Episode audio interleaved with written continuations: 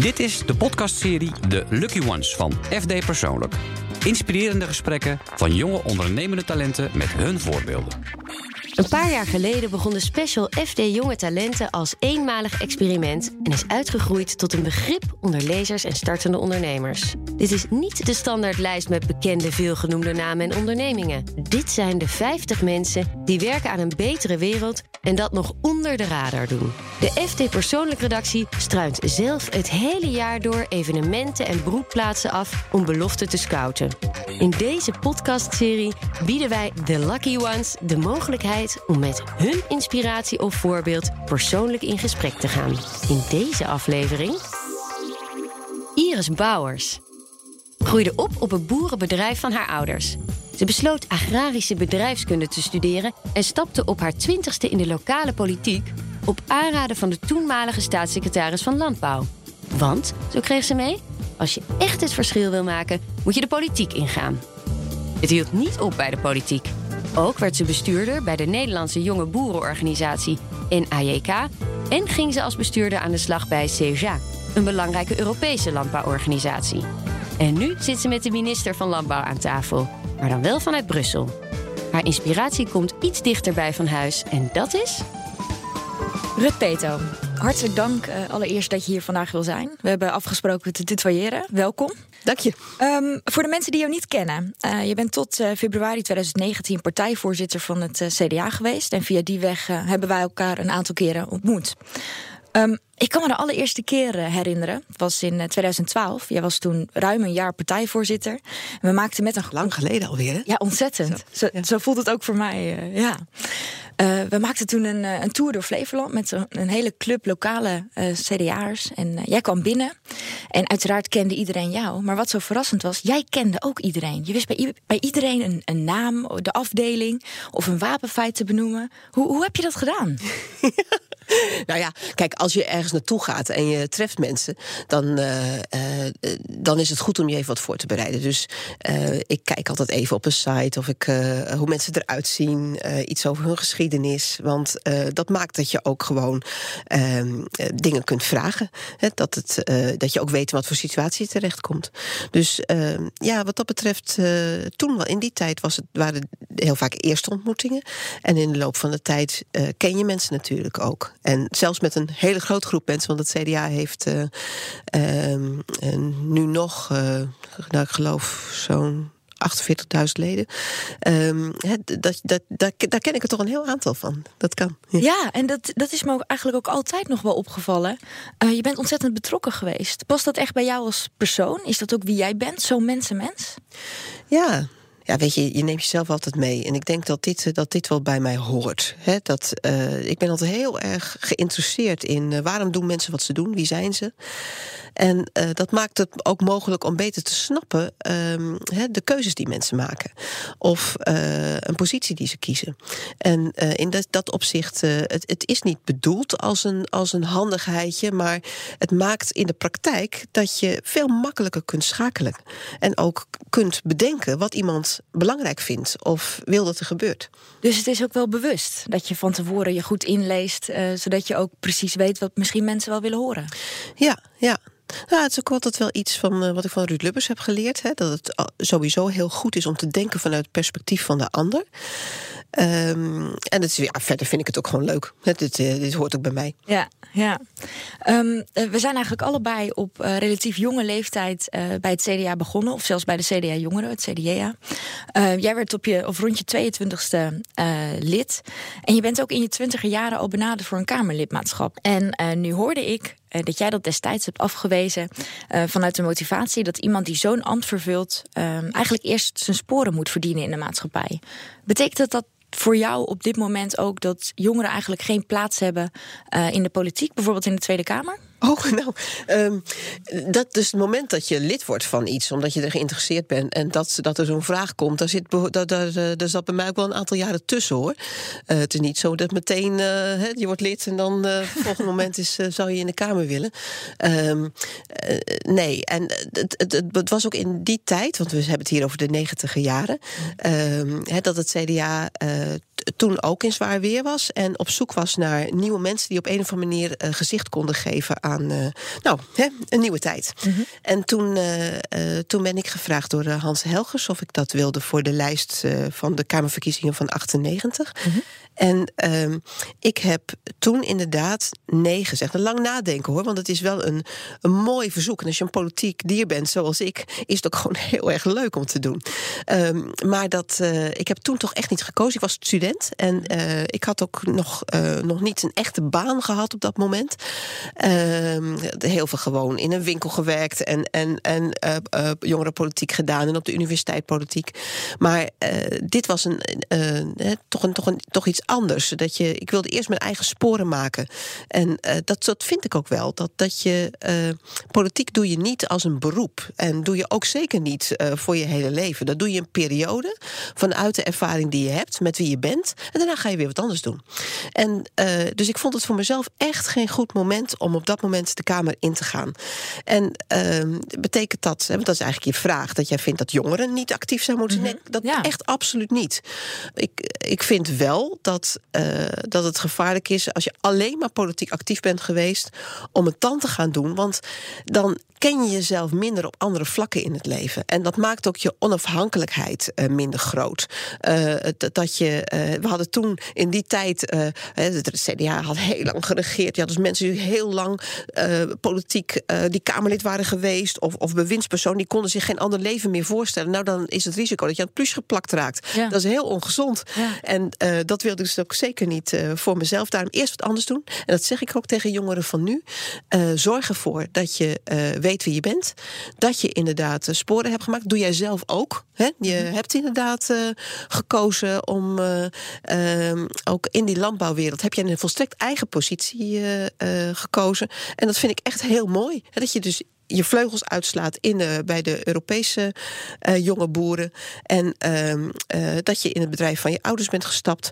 He, dat maakt dat je ook een andere wereld kent. En dat maakt je gewoon een beter politicus. Dank je leuk om te horen overigens, want ik herken een deel van die, van die motivatie inderdaad wel. Om niet uh, alleen maar uh, voor de partij uh, aan het werk te zijn, maar je inderdaad ook breder te willen verdiepen. Je wordt er ook een leuke mens van, hè? Ook dat ja, keer. ja, ja, absoluut. heb je er ooit spijt van gehad, dat je nee. het niet hebt gedaan? Nee, nooit. Nee, het was wel heel grappig.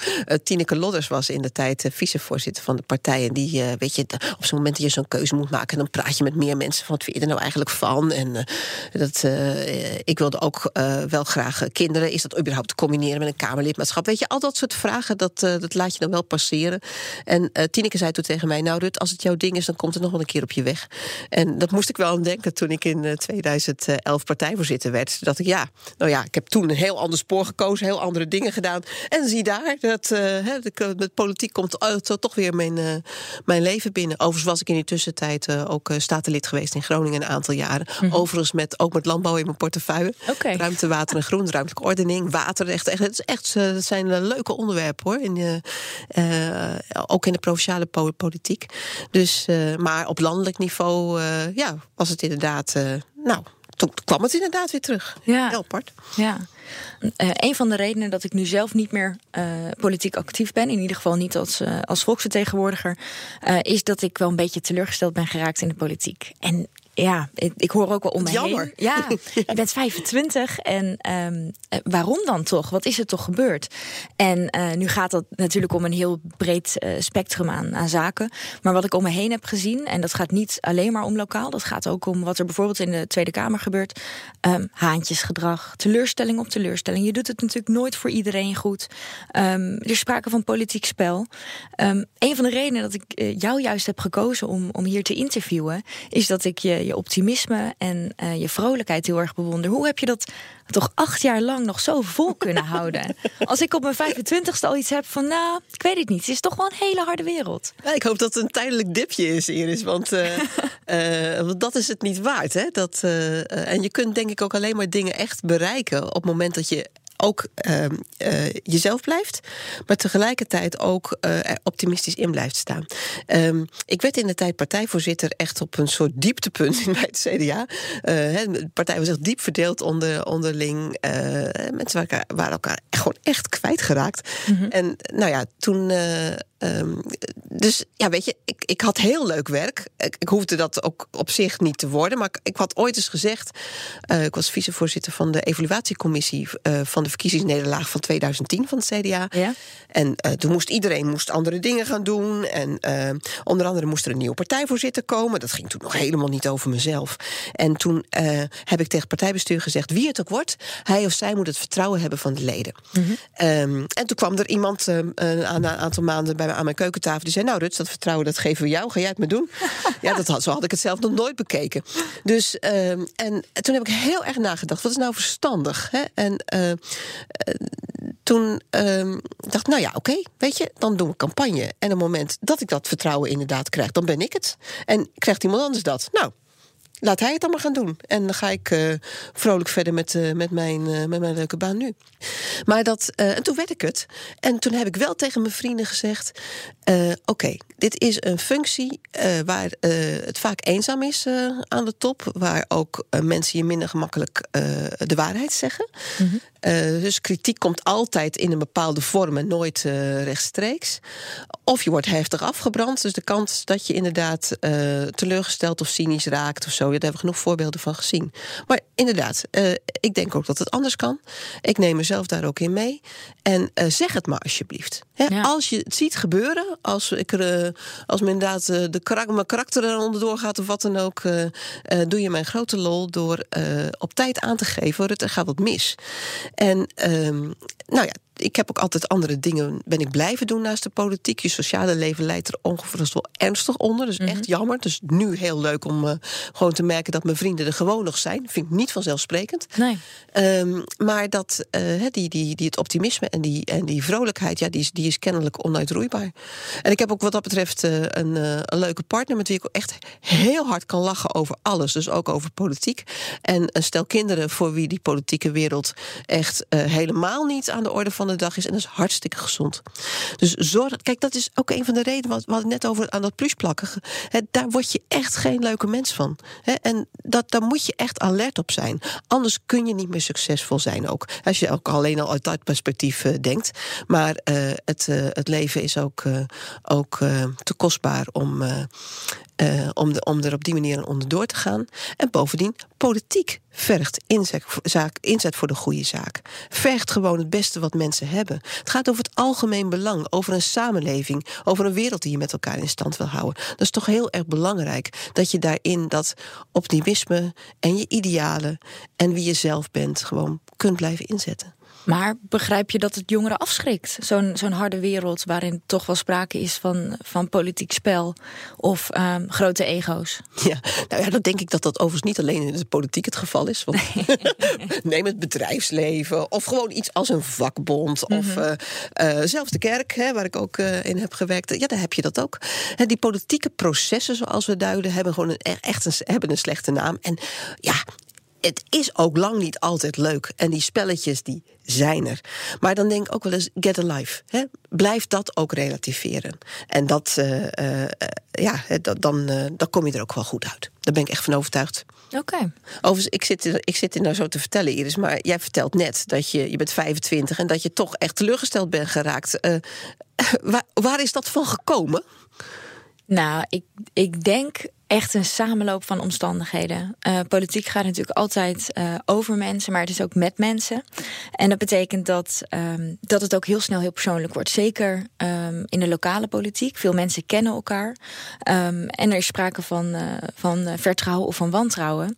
En ik denk dat ik wat dat betreft ook niet per se geluk heb gehad eh, in de gemeente waar ik ben gestart.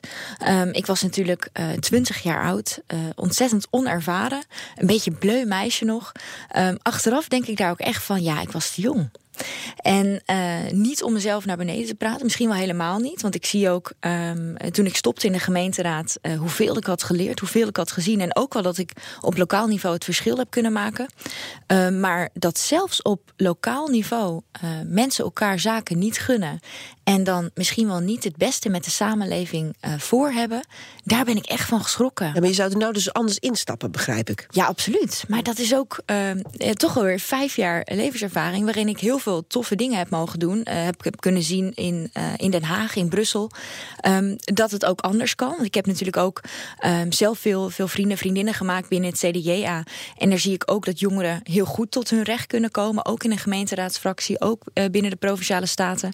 Um, dus ja, dat is ook een persoonlijke ervaring die het dan um, maakt dat ik nu denk, nou, dat lokaal, dat misschien dat ik dat niet zomaar weer ga doen. Kun je een voorbeeld noemen van iets wat jou gemotiveerd hebt om gewoon op te pakken en waardoor je denkt van, nou, het, uh, het is toch iets, het is leuk en waardevol om politiek actief te zijn? Nou, het, mijn, mijn allereerste motivatie kwam erbij vandaan dat, um, dat ik mijn profielwerkstuk schreef op de middelbare school. En, ging het over? Uh, landschapsinrichting in Zuidwest-Drenthe. Zo. en um, dat speelde destijds in. Technisch hoor, voor de middelbare school. Ja, ja maar wel heel erg leuk. Um, en dat speelde destijds in onze regio, want er zou uh, kwalitatief hoogwaardige landbouwgrond opgekocht worden voor natuur. En dat zou voor een deel ook een impact kunnen hebben op ons bedrijf.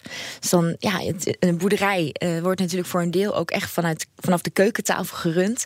Uh, je, je, spreekt veel over de boerderij. Uh, ik natuurlijk ook met mijn ouders. En dan komt het op tafel en dan ga je erover nadenken. Ja, wie gaat er nou eigenlijk over? En het is toch onze grond die wij, het bedrijf hebben overgenomen weer van onze grootouders. Um, daar gaan wij toch over. maar blijkbaar misschien dus wel niet.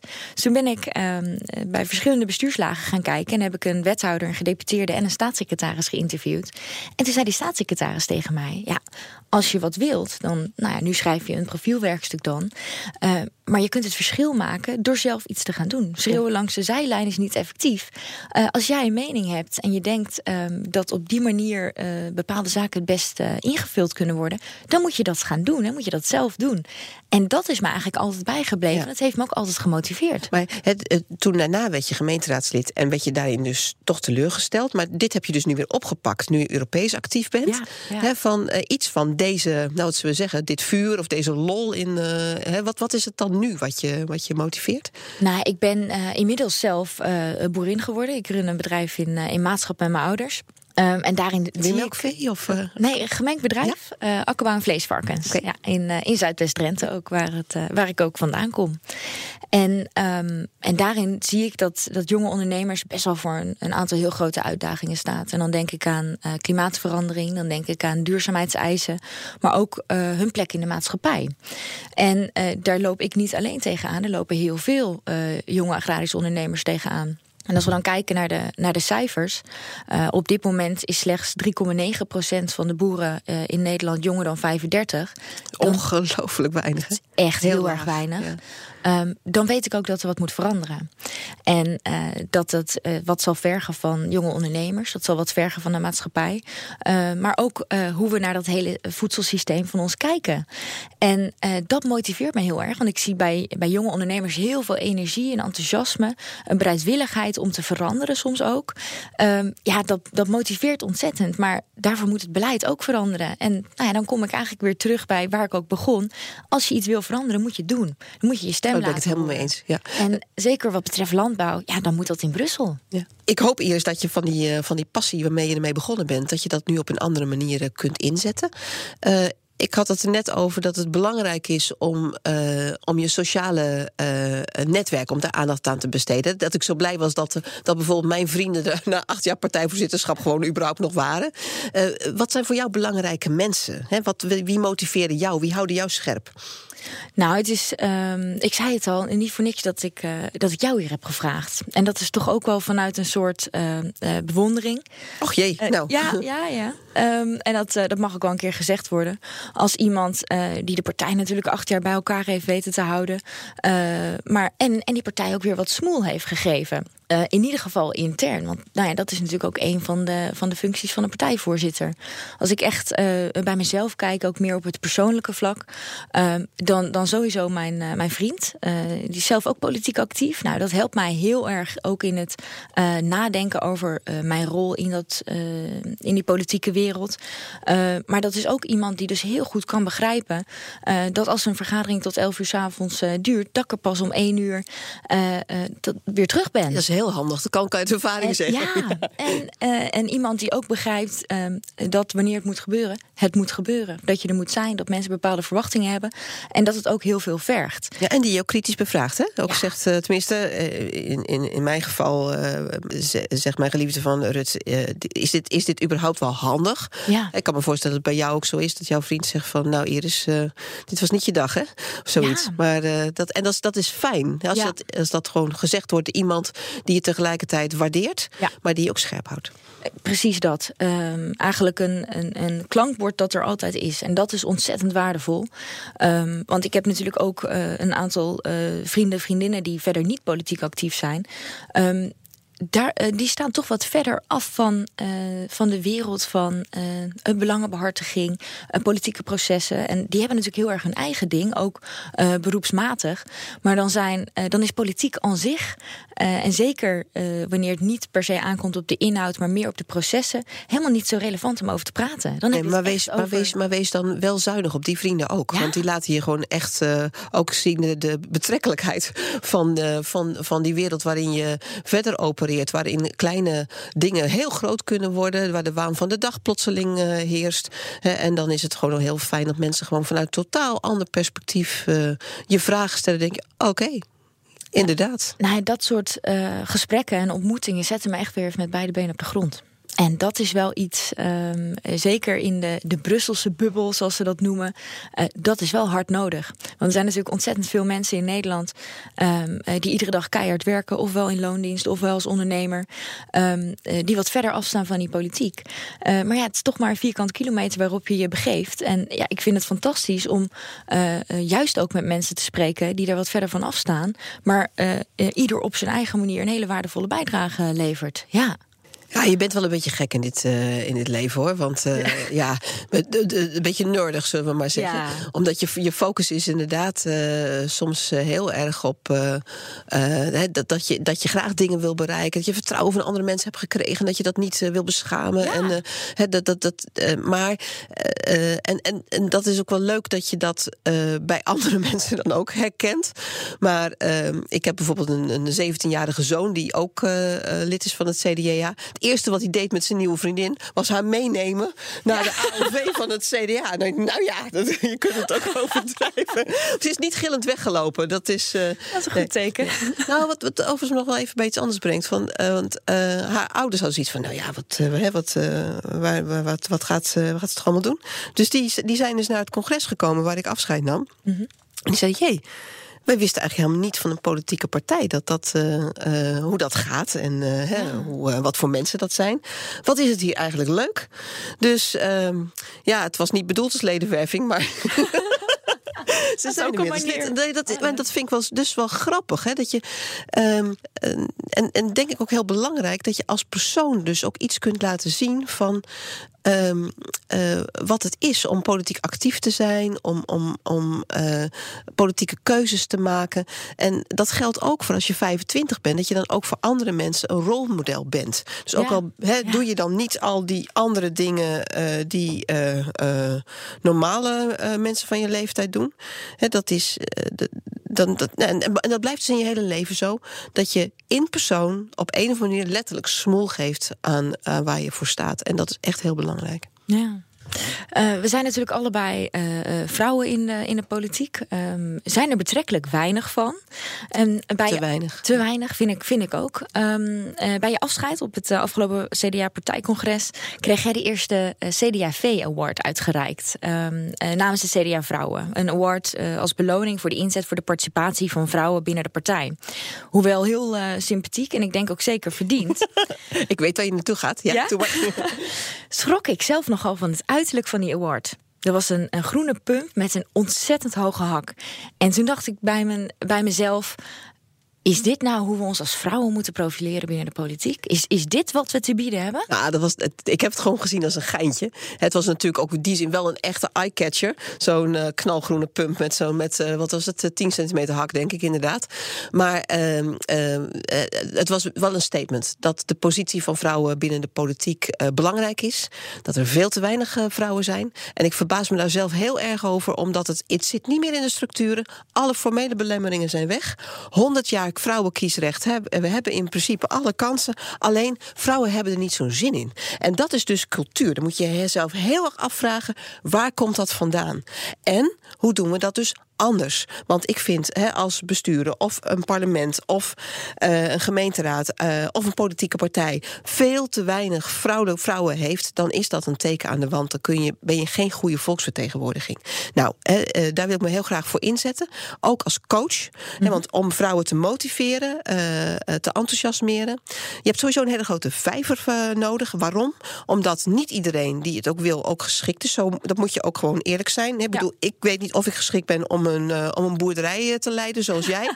He, denk van, uh, en op, ook op die plekken is het gewoon nodig dat het bij je past. Ja. En dat betekent goede scouting, maar ook een, een cultuur en een sfeer die enthousiasmeert, die motiveert. Nou, en daar is denk ik nog een wereld te winnen.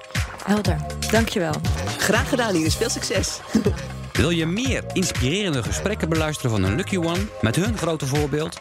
Check je favoriete podcast-app of ga naar fd.nl/slash talenten 2019 voor een overzicht van alle jonge ondernemende beloften.